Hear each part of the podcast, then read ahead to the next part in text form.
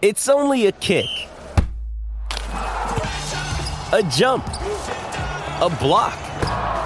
It's only a serve. It's only a tackle, a run. It's only for the fans. After all, it's only pressure. You got this. Adidas. Mom deserves the best, and there's no better place to shop for Mother's Day than Whole Foods Market. They're your destination for unbeatable savings, from premium gifts to show-stopping flowers and irresistible desserts. Start by saving 33% with Prime on all body care and candles. Then get a 15-stem bunch of tulips for just $9.99 each with Prime. Round out Mom's menu with festive rosé, irresistible berry chantilly cake, and more special treats. Come celebrate Mother's Day at Whole Foods Market. If you're struggling to lose weight, you've probably heard about weight loss medications like Wegovy or Zepbound, and you might be wondering if they're right for you. Meet PlushCare, a leading telehealth provider with doctors who are there for you day and night to partner with you in your weight loss journey. If you qualify, they can safely prescribe you medication from the comfort of your own home. To get started, visit plushcare.com slash weight loss. That's plushcare.com slash weight loss. plushcare.com slash weight loss. You're listening to the Manchester United Weekly Podcast. Your hosts are Harry Robinson and Jack Tait. We talk about the latest going ons at United, look ahead to our next game, and give you an update on the youth sides, the club's loanees, and Casey Stoney's women's team. Enjoy the show. Wonderful finish! Fabulous free kick. He's done it again!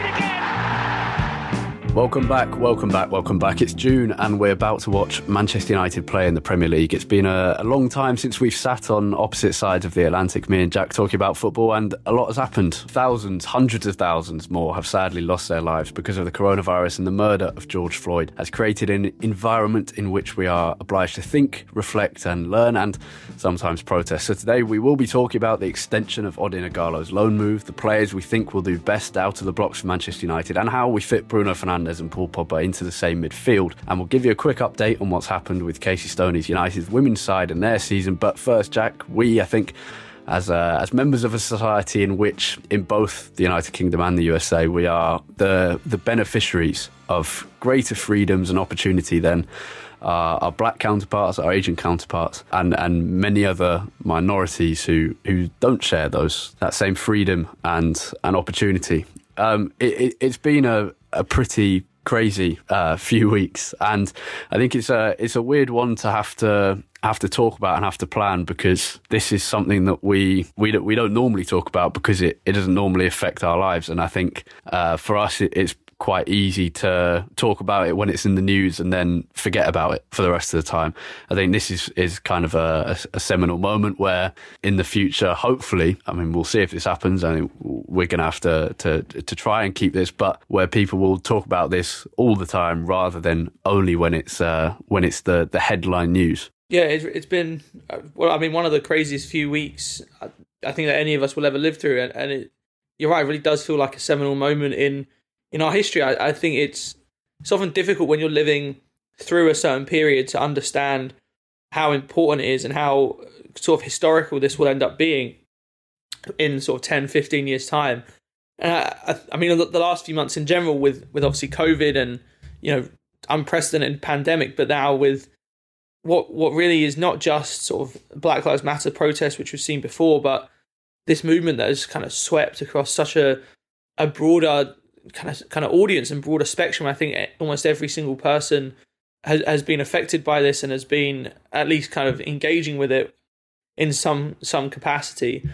And I think this is probably one of the first times in my lifetime I, I can remember thinking, knowing in the moment that we're living through a, a truly historic time, and it, and it feels it feels especially important and especially like a seminal moment because you know the the world we live in is is fragile right now with with COVID having destroyed our, our kind of way of life.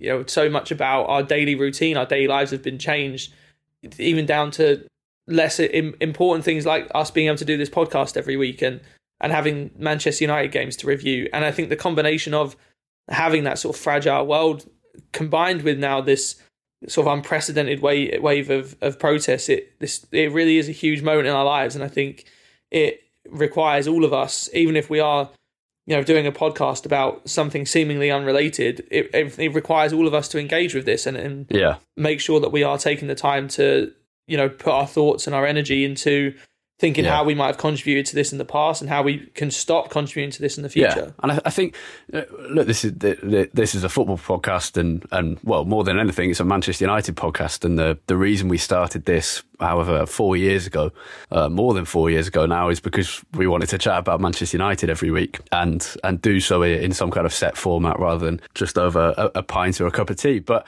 the, you you think uh, you, you've this is something that, that we I think we have to talk about because even even in starting this podcast, it reflects the the privilege that we've that we've had because the reason I could start this podcast was because I got a good education. I come from a family where uh, I I know journalists, and um, I'm used to. I, I have figures in my life that I can look up to and say, I want I want to be a journalist. I want to talk about football for a living, and and and that's partly why I started this podcast. But also, I thought I had the structure where where I could start a podcast. I had the the financial means to do it. Uh, I, I had a laptop good enough to do it. I, I could buy a podca- uh, podcast microphone, whatever.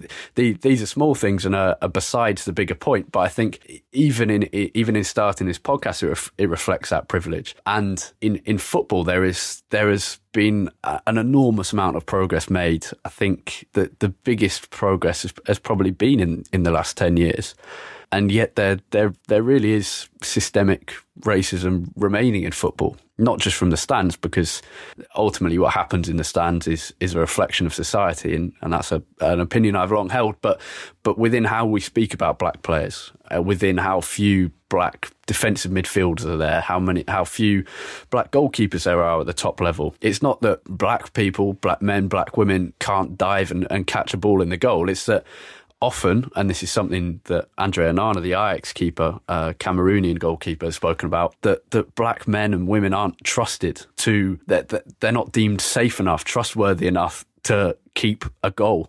In, in a football match, they're not.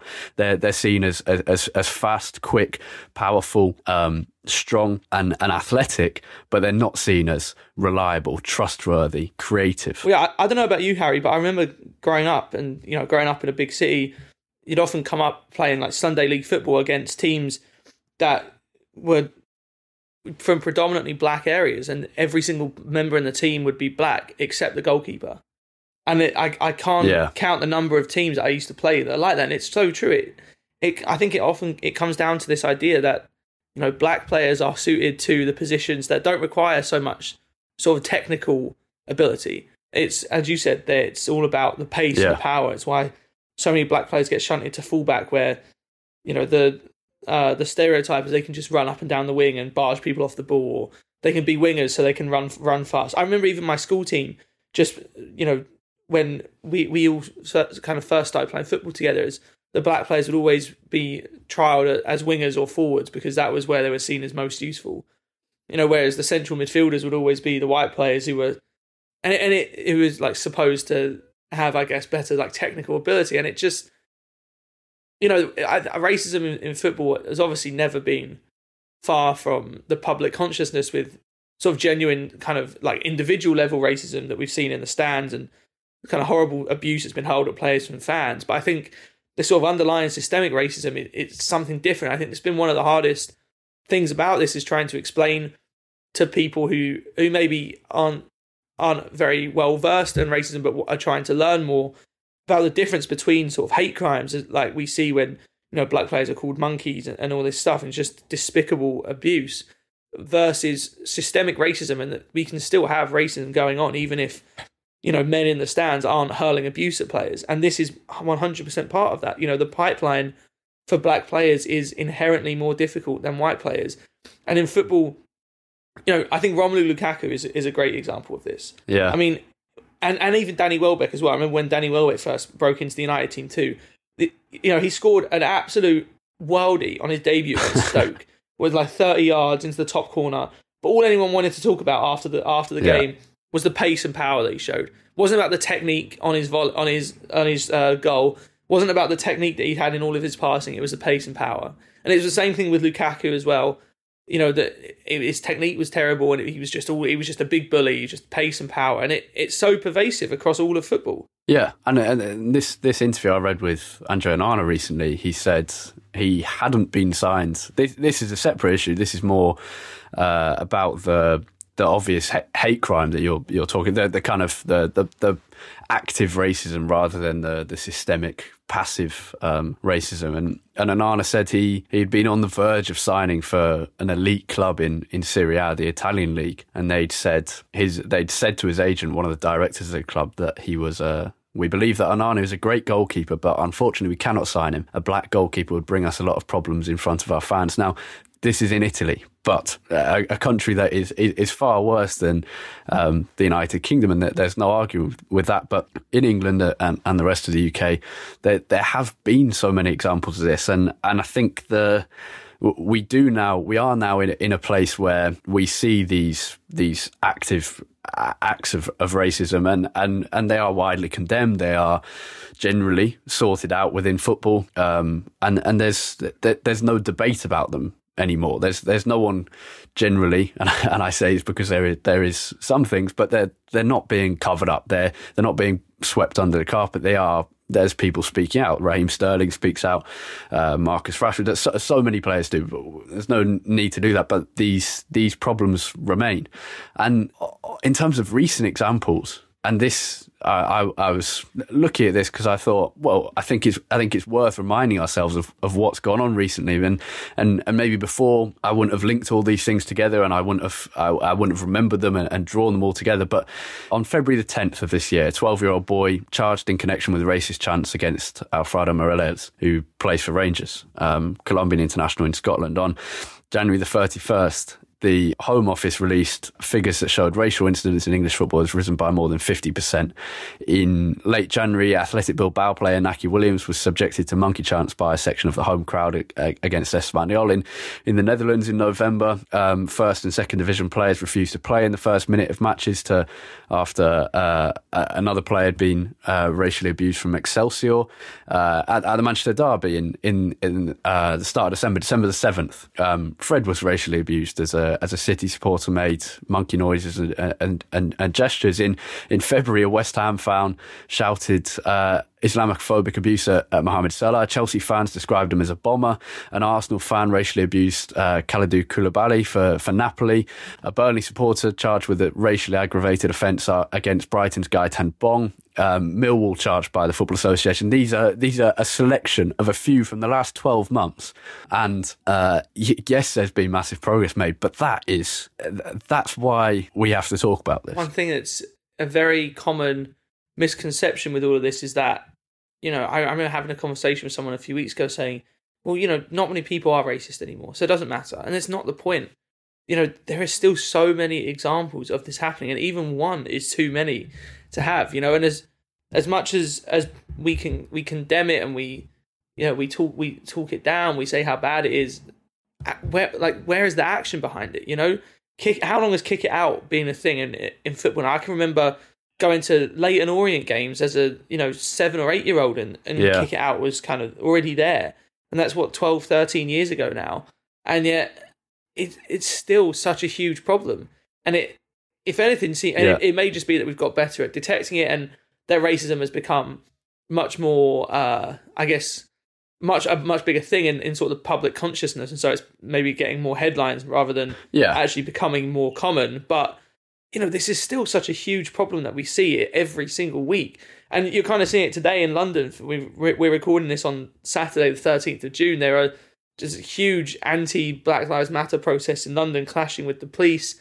And, you know, without meaning to to generalize, it looks like a lot of the same sort of demographics as sort of the uh, the type of men who are England away kind of hurling a lot of this racist abuse at football games. Exactly. Yeah. Um, and, and so, you know, you just think it, yes, we have made some progress, but is I think I think the thing that I would want to see from this is the Premier League and maybe kick it out or maybe a new organisation take some more drastic action because putting out all these statements and and you know mandating that Premier League clubs do a certain amount of community service hours and stuff like that. Yeah, yeah, it's great and it, it looks great on a on a publicity statement, but it, it's not doing enough. It's not getting to the root of the, of, of the problem. And I think the one thing that I hope comes out of this moment, because there is so much attention on Black Lives Matter, and I think for the for the first time ever, so many white people are starting to kind of reckon a lot more with their role in in sort of creating a a racist society. I hope that the Premier League and, and Kick It Out and the FA take more action to create a better, more detailed plan because we haven't made enough progress in the yeah, last 15 yeah. years. And, and and and when the Premier League returns, and, and we will get on to, to talking about the return of the Premier League soon, but when the Premier League returns, the, the 20 club captains have agreed that uh, Black Lives Matter will be on the back of players' uh, shirts in, instead of player names. Now, uh, this is a, a, a, gesture, a show, it, it, it is nothing more. Um, and the the cynic inside of me, and I think many people think this is this is this is pointless. And but I think it is worth, and it it, it, it you do you do look at it and think, yeah. But I think it is worth noting how how significant that is. It's something that would have seemed utterly implausible even even only weeks ago. The Premier League supporting a movement like this, no chance before. And and at the moment, I, I despair that we are we are distracted by Fawlty Towers, Little Britain, Harry Enfield. It, it shows how much th- that Black Lives Matter can be supported by the Premier League. Shows how much the the discourse has shifted. The the Premier League, as uh, Jonathan Liew wrote in in, uh, in the Guardian on, on Saturday, it has normally been an institution, and, and this is this is a, a good quote from the piece, so allergically hostile to the discourse of politics, ethics, and human rights that it allowed clubs to be purchased by actual nation states. And uh, this this is a point that it is nothing more than a gesture, but it is quite significant. The the, the thinking behind it. Yeah, and, and the point about you know uh, clubs being taken over by actual nation states is, I think, very very pressing at the moment, considering in the last few years we've had rumours of you know United being taken over by Saudi crown princes. We've had you know obviously Manchester City, owned by uh, was it Mubarak? I think is is his last name. Um, Sheikh Mubarak, who although not the the leader mm. of of the United Arab Emirates, certainly has some extremely close ties to the nation as a whole. We've had rumors of of the Qatari royal family wanting to buy a Premier League club. It's is you know I get I understand that football is is a money game to a in, to a large extent, but there comes a point where you have to you have to start reckoning with with the ethics of, of doing this kind of thing, and you know, especially in the case of Qatar and Saudi Arabia, and to a slightly lesser extent, the United Arab Emirates. These are countries that routinely are oppressing people in some of the most brutal fashion. I mean, I don't have the, the figure off the top of my head, but hundreds and hundreds of of workers, mainly from South Asia, have have been killed in making stadiums for Qatar's World Cup. That was you know got to them through through bribes. In, in Saudi yeah. Arabia, you have some of the most oppressive policies against women in, in the UAE. It's, you know, migrant workers from uh, South and Southeast Asia, you know, put in sort of internment camps for, for their living quarters. And it's just, and, that, and that's really not to say that these are the only countries doing this kind of stuff. The UK is, you know, certainly not a bystander in any of that. Yeah. But I think there comes a point where you have to draw a line as the as the Premier League and as an institution that some things are just unacceptable. Uh, and you know, I think it's it's a good first step to see Dele yeah. Alli has been banned for his previous tweets about coronavirus. I think that is a good precedent for the Premier League to set that coming out of this, they aren't going to accept you know bad tweets, and they aren't just going to say you can't do this anymore. There needs to be some sort of tangible, real consequences yeah. for Premier League players because they are role models and they need to be held to a standard that other people can follow and the problem is that you know if you tweet something, you get a slap on the wrist and have to apologize and maybe get a few thousand dollar fine, which you'll make back in the next three hours. That doesn't really do anything to stop you from doing it. It needs action. I think yeah. giving out bans to players is, is the right course of action. Yeah, and I, I think this is a, a, an easy way to move on to the. Uh, I was reading uh, another piece in the Athletic. Uh, Adam Crafton interviewed Emile Heskey, and and they were talking about the the Romelu Lukaku song at United, um, which was a, a pretty big debate a couple of years ago. And it, it's interesting because to the to the to the majority of match going United fans, that was a, a funny song. And to be honest, when I when I first heard it, I thought that's that's pretty funny. But we have to educate ourselves on these things. And with that particular example, Romelu Lukaku asked fans not to sing it. So did the club.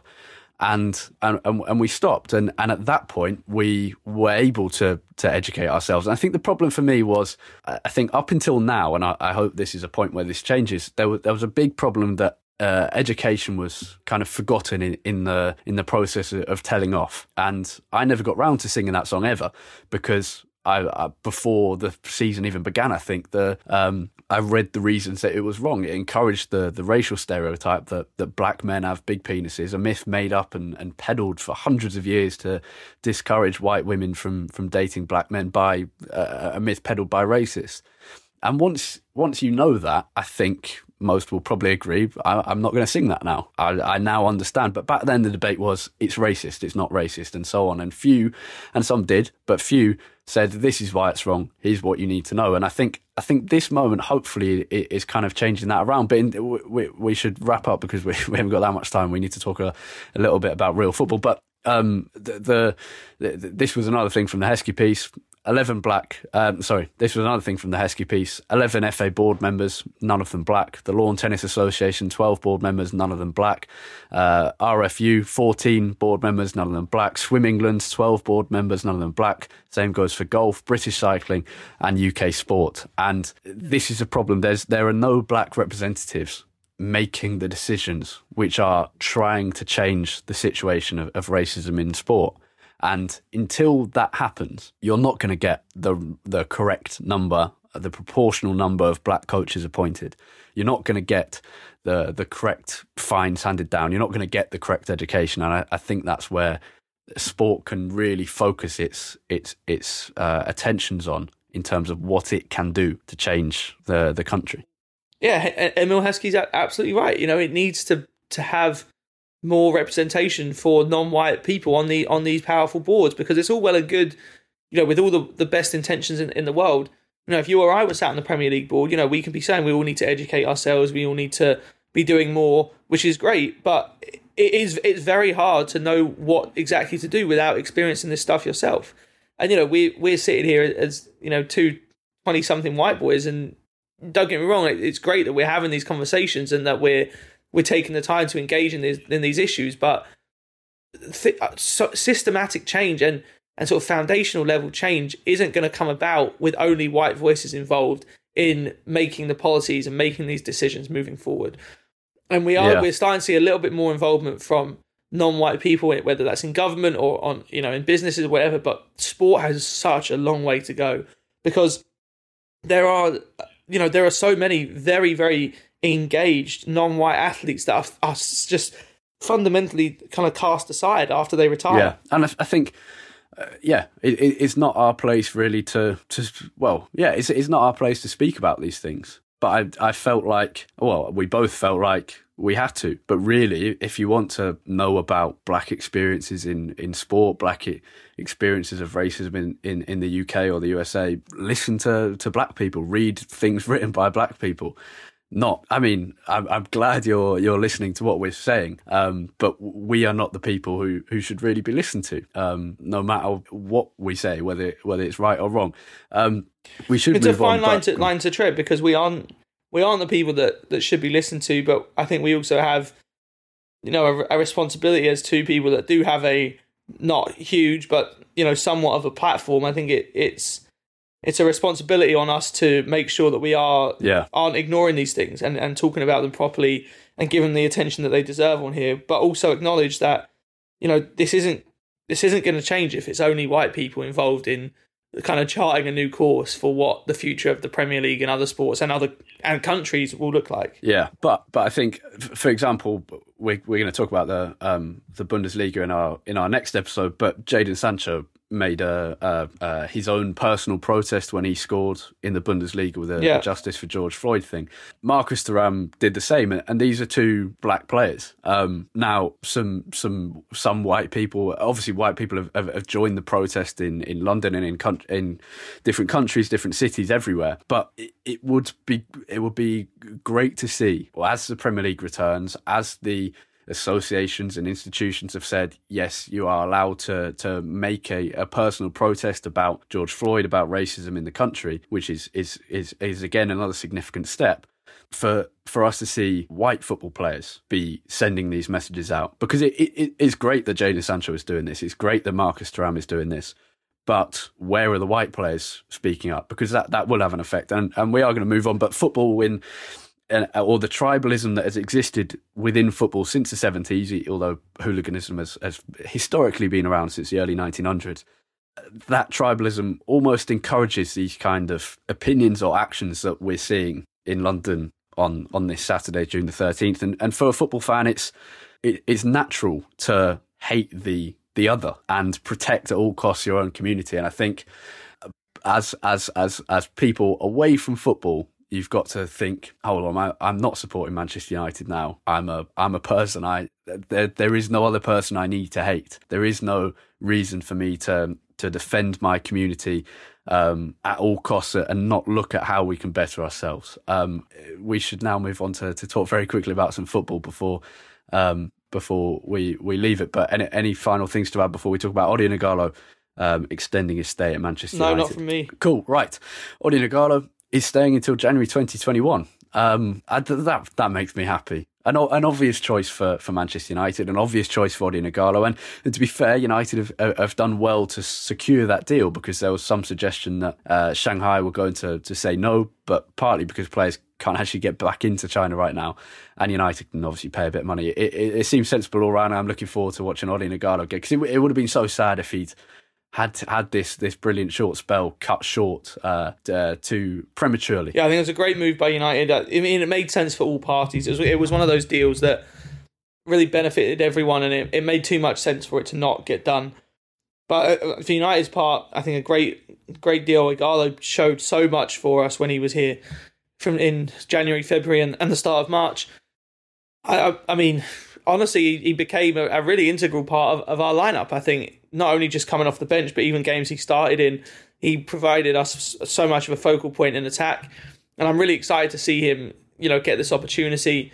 Um, and it made it made sense as a way of of extending the loan rather than um, you know making it a permanent deal for now because we don't know what Ighalo is going to look like after you know a few yeah. months away. And it sounded like Shanghai Shen, Shenhua were asking for quite a lot of money for you know yeah. what is despite how good Ighalo has been for us, he is a you know an old an older yeah. player who we wouldn't expect to be in United's lineup for more than a year if, or two. If we couldn't have got him on a loan move, then it, it, it, there was no point. Um, right, United players who we think will do best out the starting blocks. United return to action on, on June the 19th against Tottenham Hotspur.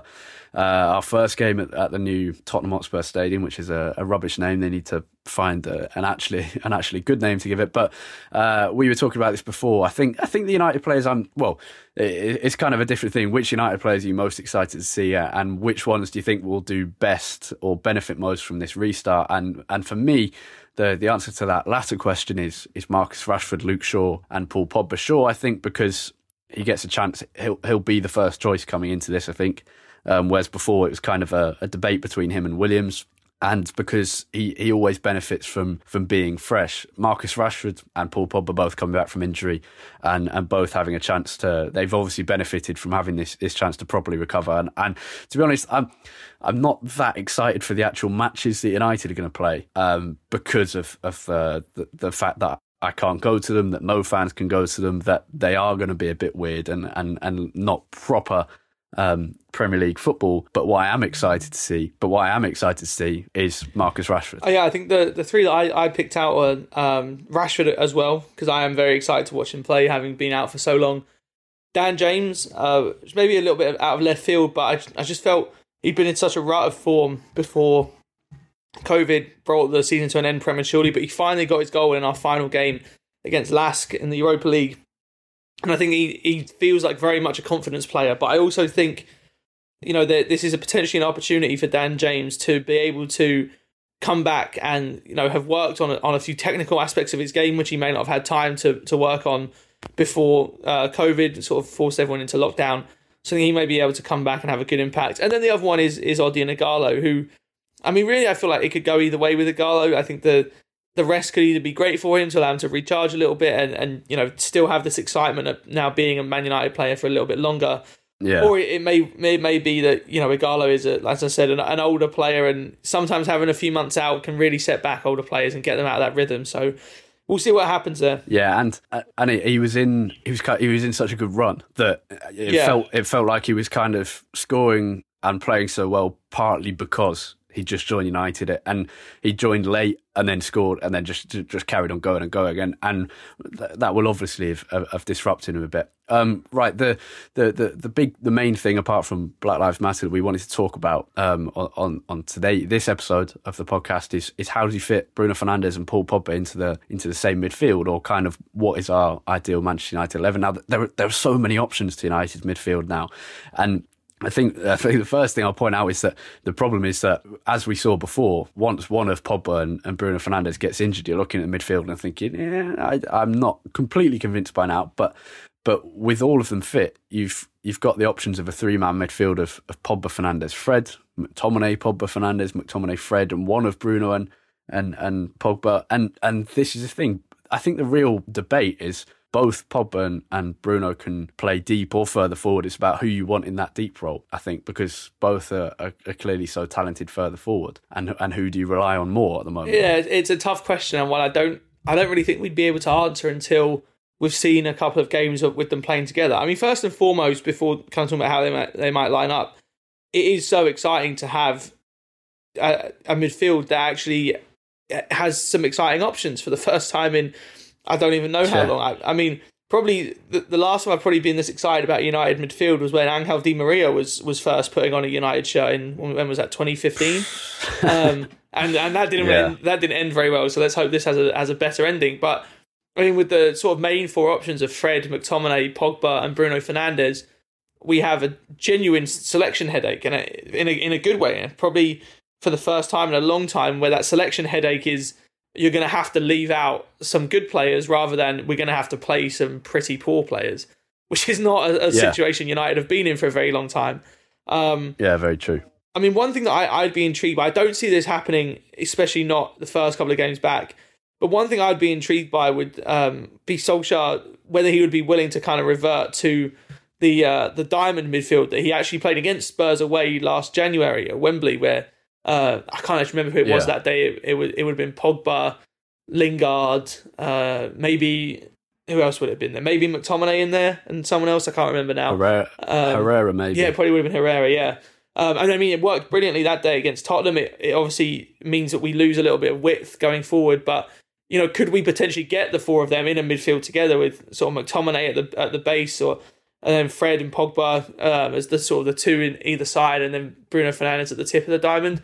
It, it's something to Yeah. consider, but I don't see it happening straight out. of the Yeah, I don't think so. I think I think the interesting thing, and and this is what uh, I think Gary Neville was suggesting it, um, or not suggesting it, but he was saying you're asking how do you get the best out of both of them, or how do you fit both of them in when City have had uh, David Silva and Kevin De Bruyne for the last three years and won two Premier League titles, and it, the, I think the the problem for United is is Matic is um, kind of a good holding midfielder. But isn't quick enough to to recover, and then behind him you've got Maguire and Lindelof at the moment, who neither of whom are, are, are quick enough really to to to uh, fulfil that role as well.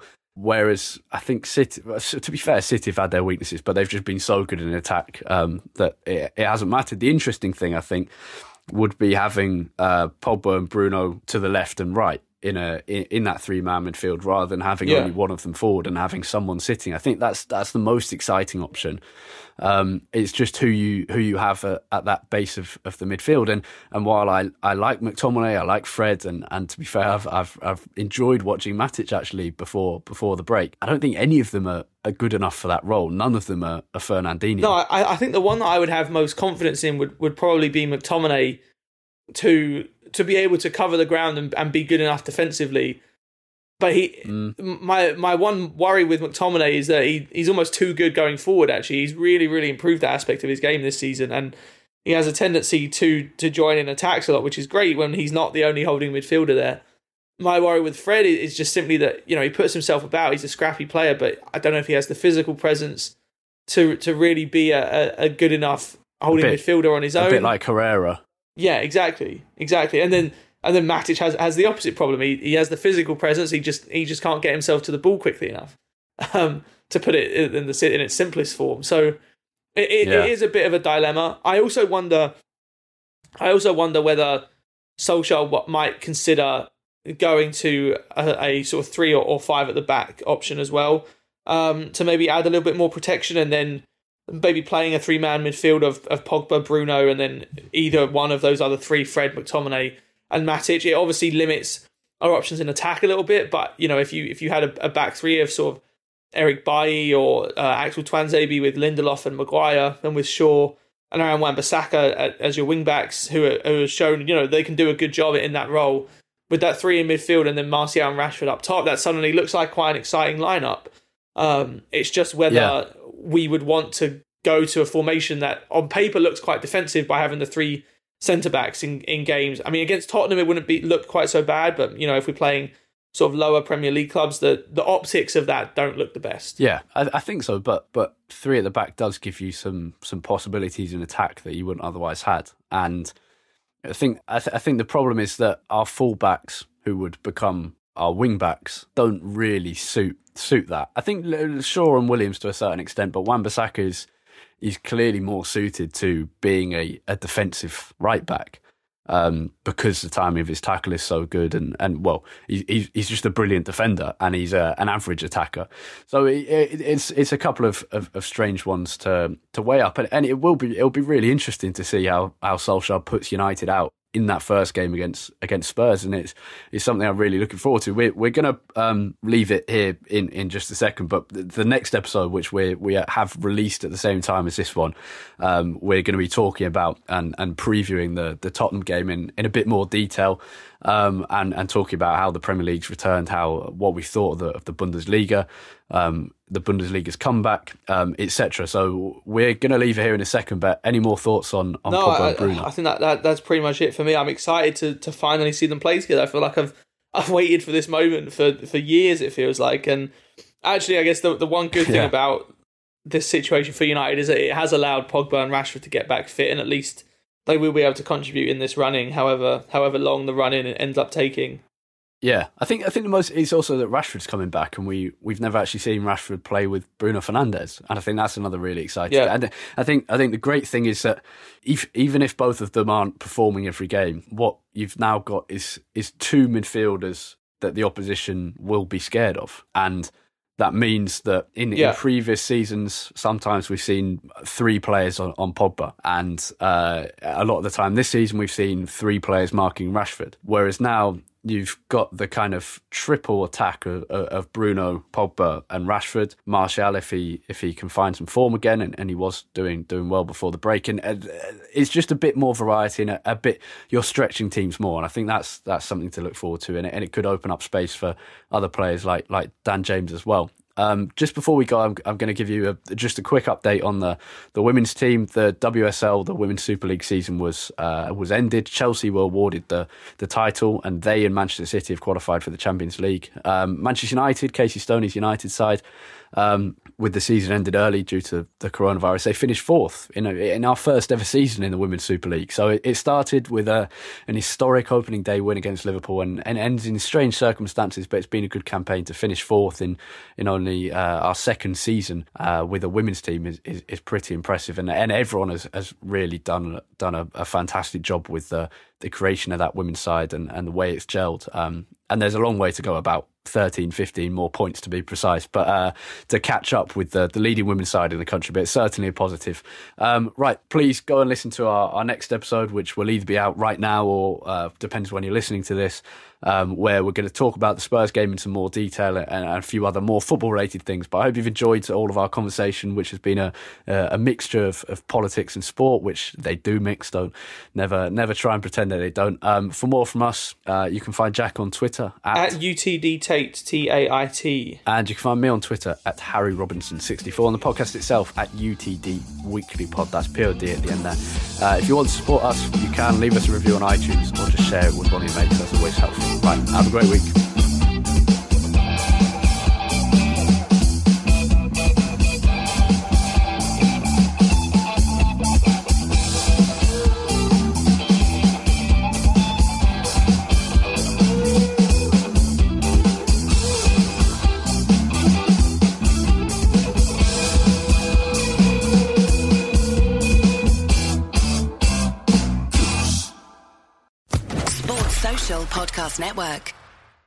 Judy was boring. Hello. Then Judy discovered ChumbaCasino.com. It's my little escape. Now Judy's the life of the party. Oh, baby, Mama's bringing home the bacon. Whoa, take it easy, Judy. The Chumba life is for everybody. So go to ChumbaCasino.com and play over 100 casino style games. Join today and play for free for your chance to redeem some serious prizes.